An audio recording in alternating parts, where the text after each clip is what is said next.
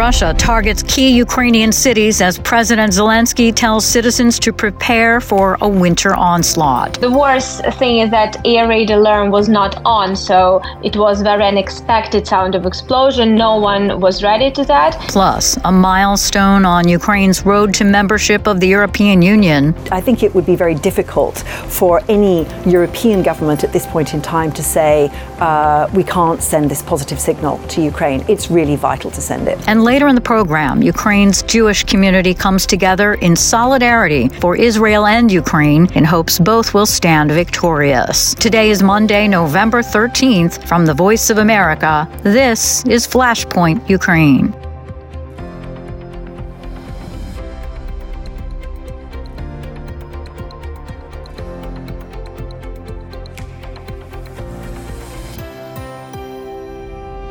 Good evening. I'm Lori London. Russian forces have ramped up attacks in eastern Ukraine, targeting key cities, including the capital, Kiev, for the first time in months. President Volodymyr Zelensky is warning Ukrainians to prepare for Russian attacks on infrastructure as winter approaches and said troops are anticipating an onslaught in the eastern theater of the war. I spoke with Anna Chernikova in Kiev. Lots been going on in the past just couple days, even. Some pretty strong explosions in Kiev coming under attack for the first time in months over the weekend, according to what we're hearing. You live in Kiev. What did you experience? Uh, well, it was quite a stressful Saturday, especially Saturday morning, as I woke up personally of a sound of explosion, and it was quite a strong sound of explosion. It did not sound as a heat, but it sounded as air defense on a missile, particularly because at this point you can already, like citizens of Kiev, can already, you know, understand what the sound is. And the worst thing is that air raid alarm was not on, so it was very unexpected sound of explosion. No one was ready to that, and the air raid alarm started a couple of minutes after the explosion. According to to the air defense and air forces of Ukraine, Russians attacked the capital with a ballistic missile. The reason why air raid alarm was not on is still investigated. As a result of this attack, no casualties were reported and no hits to critical or residential infrastructure. However, 18 residential private build- buildings are reported uh, damaged as well as private enterprise facility, and the damages were caused by the debris of the missile. Well, I'm glad you're safe. It sounds very scary and unsettling living in a war zone like this and not expecting that in the capital city for sure. And then an interesting situation in Kherson. This attack in Kiev came on an important milestone. Uh, yes, exactly. Saturday was uh, November 11th, and uh, this was an anniversary, one year anniversary of the liberation of the city of Kherson from Russian occupation. Uh, last year, Ukrainian armed forces managed to liberate the city, and it was one of the most successful successful counter-offensive battles for the city and uh, the most successful counter-offensive results of last year. And um, Russian forces shelled the city of Kherson quite seriously on this anniversary day. According to the uh, according to the Ukrainian officials and uh, local authorities of the city of Kherson, two people were injured and one person uh, was killed during these attacks. The attacks were targeting mostly central part of the of the city and residential areas and private sector where also residential buildings are located. And uh, unfortunately, um, there are a lot of damages as well due to the debris and due to the heat. Also, it was reported that Russian forces hit the central library in the city of Kherson, also in the central part of the city. And uh, according to the reports, rescue team, it, it took almost two hours to, uh, to the rescue team to stop the fire in the building. The building is seriously damaged, but no casualties were reported from that side. Any updates on the front line? I know things are really heating up, and President Zelensky's warning everyone to plan for that. Yeah, well, situation is extremely difficult, extremely tough uh, uh, along the front line. Two main parts of the front line remain under the most intensive fire, and battlefield is quite hot in that areas. We're talking about Kherson region, uh, and we're talking about Donetsk region. However, Ukrainian armed forces reported that uh, Ukrainian army managed to actually raise, as it was reported, the Ukrainian flag in the gray zone of the Kharkiv region, which is also on the border of Kharkiv region and Donetsk region. It was reported that this zone was under both Russian and Ukrainian control. It was changing, uh, and this territory was is called gray zone for uh, well since the the last liberation of Kharkiv region uh, last year by the Ukrainian forces. So at this point, this area is under Ukrainian control,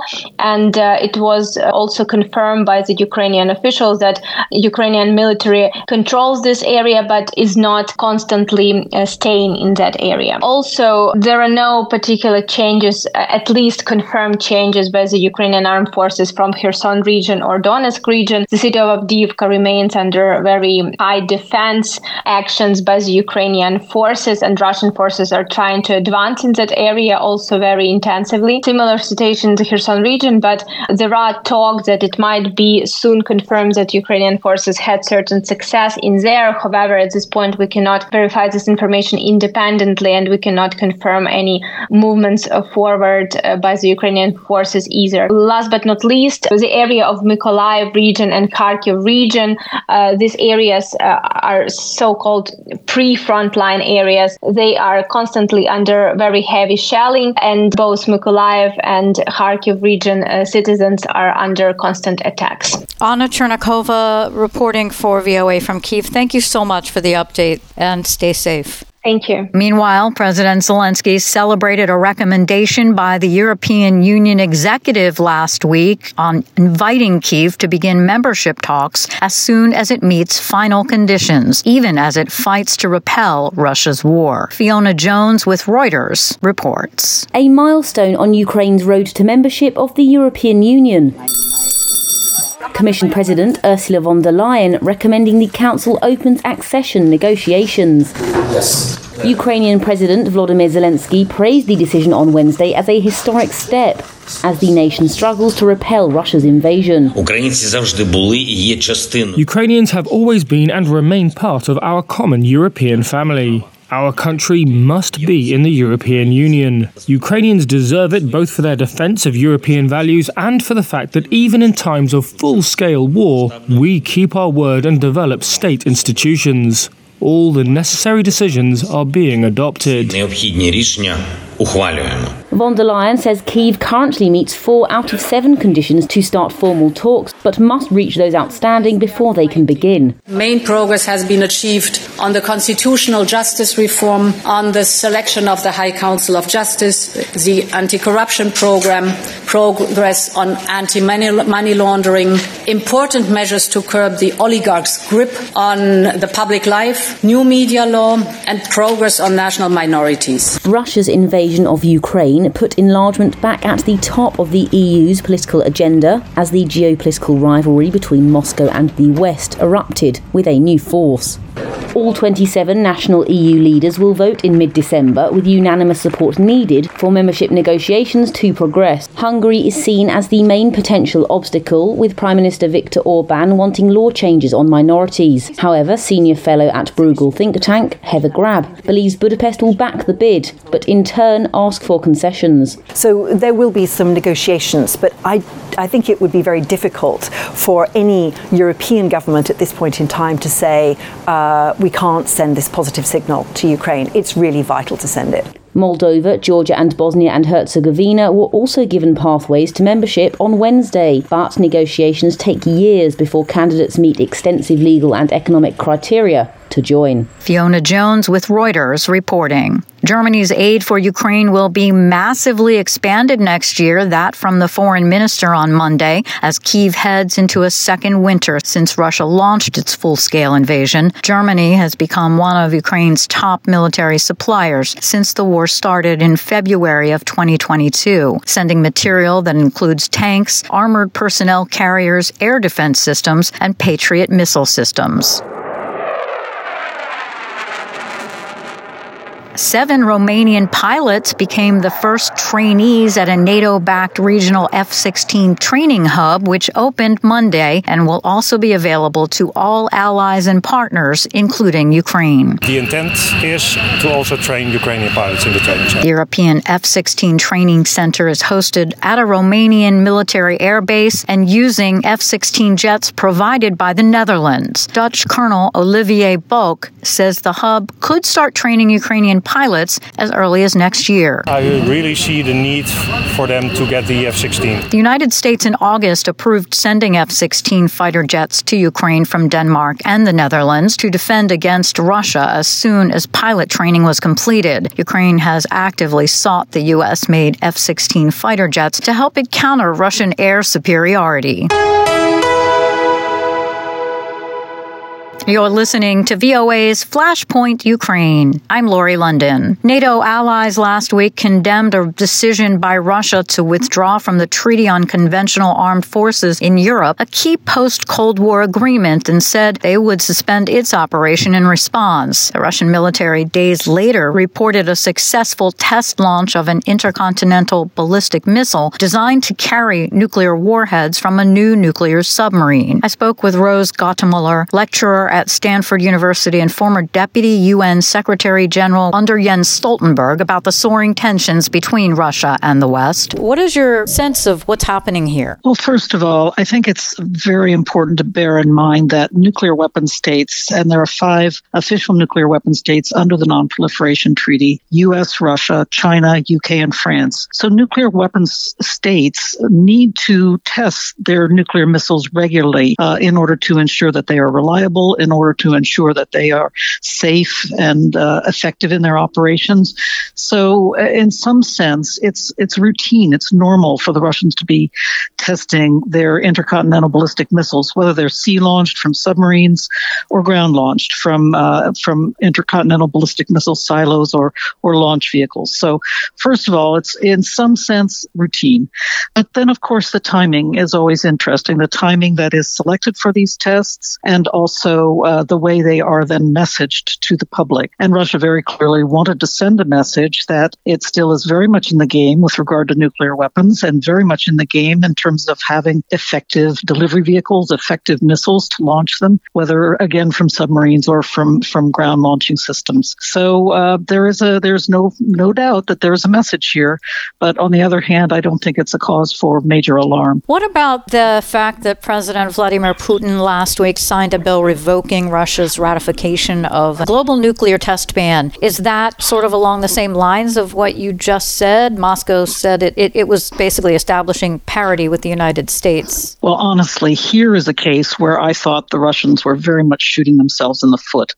once again because they were standing on a small scrap of moral high ground uh, among uh, the major nuclear weapon states. Only they had ratified the Comprehensive Test Ban Treaty. And when I say major nuclear weapon states. I, am not meaning to downplay the role of the UK and France, but they have much smaller forces. And US, uh, Russia have the two uh, biggest forces out there, and China is now building up. So neither the United States nor China had ratified the Comprehensive Test Ban Treaty, but the Russians were a leader in this regard. They had ratified it some years ago, and of course, they were constantly, for some reason, they nagged the United States more than they nagged China. But nevertheless, they were standing on that scrap of moral high ground, which they have now essentially torn up and thrown away by removing their ratification, withdrawing their ratification of the Comprehensive Test Ban Treaty. Now, again, let me be clear. I've seen somewhere, you know, oh, they've withdrawn from the treaty. They have not. They have signed the treaty, as has the United States. China has also signed it. Under the Vienna law on, on uh, treaties, it is necessary once you sign the treaty to abide by its principal commitments, whether or not you've ratified it and the treaty has entered into force. So the Russians say that they will continue to abide by the treaty as long as the United States does not engage in explosive nuclear testing. They will not engage in nuclear testing. So that is, uh, you know, a clear commitment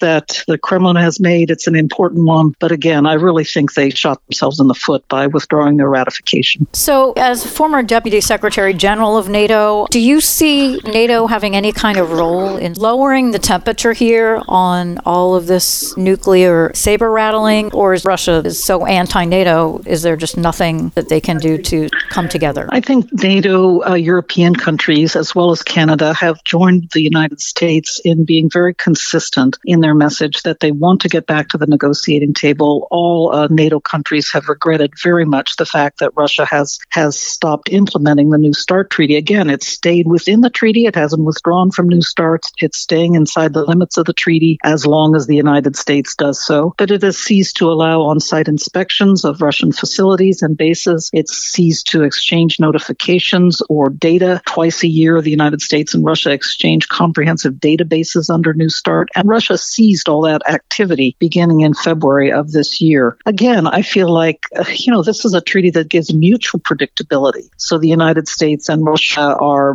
both uh, benefiting from it. It's entirely reciprocal. And Russians should want to know about the U.S. nuclear forces too as we embark on a modernization program. But they chose to, to stop their implementation of New START. So it's very good that the United States and all of its NATO allies have been very consistent in saying, let's get back to business with the New START treaty. Let's prepare for the next round of negotiations to replace New START. All of the NATO allies have been supporting that line of effort, but also the notion if we can't get back to negotiating, let's at least do everything we can to minimize nuclear risks. So again, NATO allies are very much supporting that line of effort. And along those lines, Russia appears to be sending a message, making a statement by these latest actions. Should the world be concerned that it could potentially go beyond that if things go south for its invasion on Ukraine? I mean, should should there be deeper concern overall that not to just assume it's just saber rattling? It's very concerning to me that Russia continues to uh, to engage in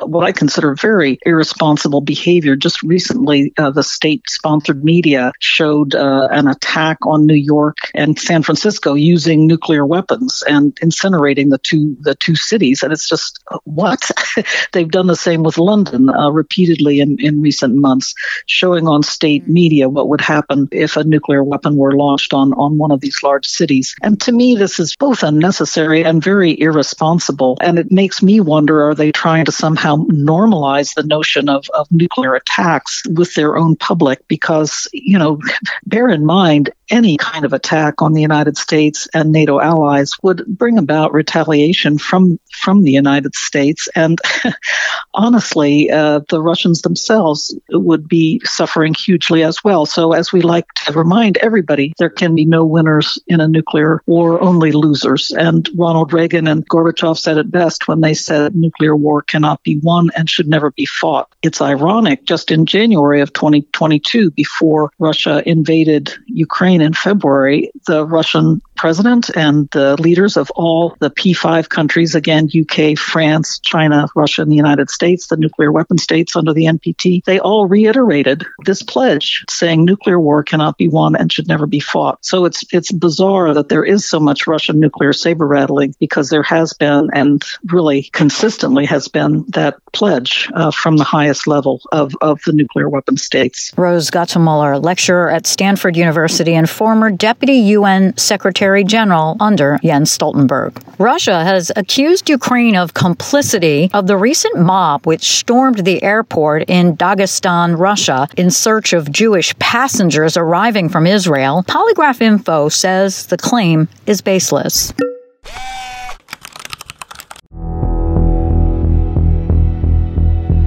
Since the escalation of the Israeli Hamas war, the Russian government has amplified anti Semitism through anti Israeli propaganda. President Vladimir Putin condemned Israeli operations in Gaza, saying he watches it with clenched fists and tears in the eyes. Yet, top government officials claim Ukraine was behind anti Israeli protests in the North Caucasus during the last days of October.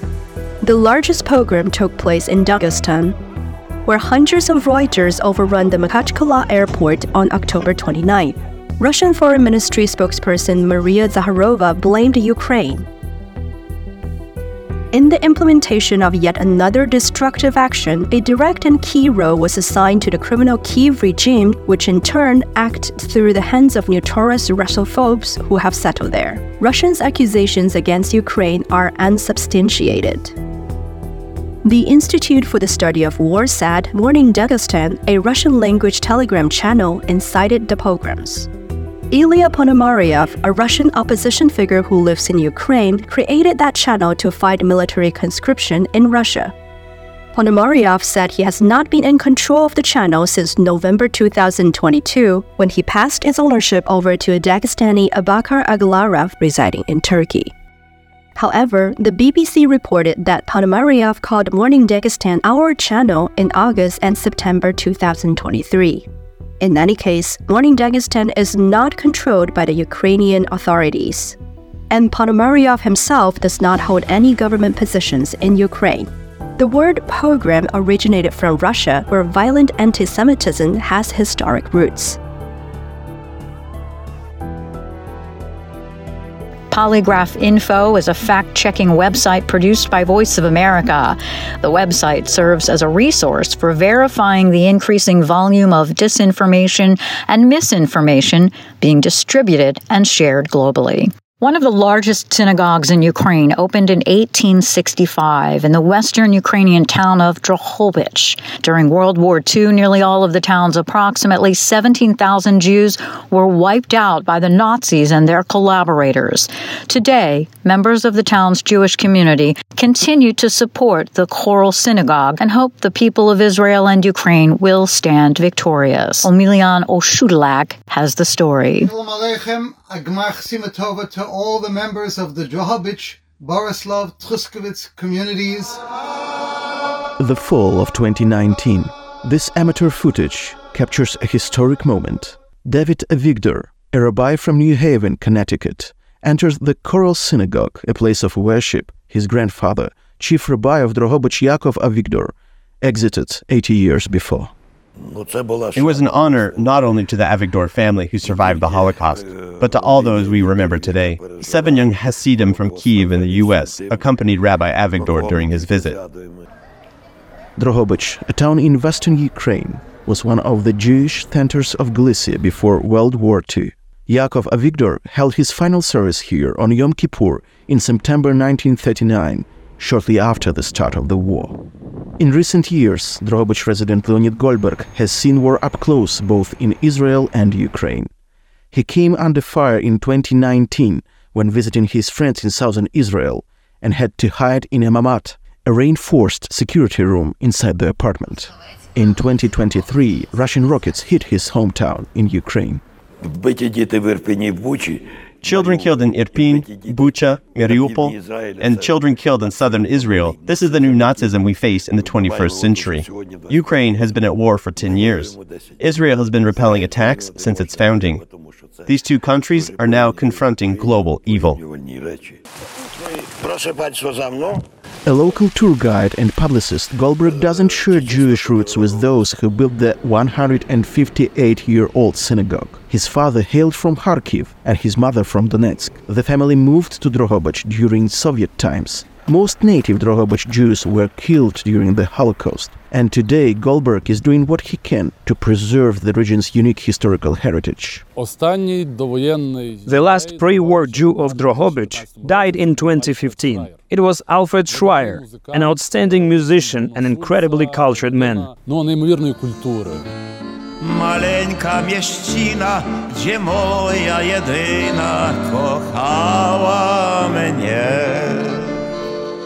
At the beginning of the 20th century, there were three Roman Catholic churches, seven Orthodox churches, and 17 synagogues in Drohobych. Today, there are no practicing rabbis here, but a lot of people caring for the tradition. This commitment has grown into an educational center.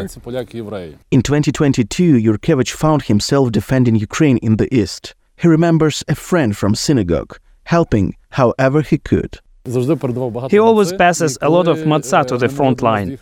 When vehicles with provisions couldn't reach us, the guys would come, and I'd distribute Jewish bread, as they call it. It helped a lot because matzah doesn't go bad. The Choral Synagogue of Drohobych underwent a decade-long restoration funded by charity organizations and is now the largest synagogue in western Ukraine, operated by one of the smallest Jewish communities.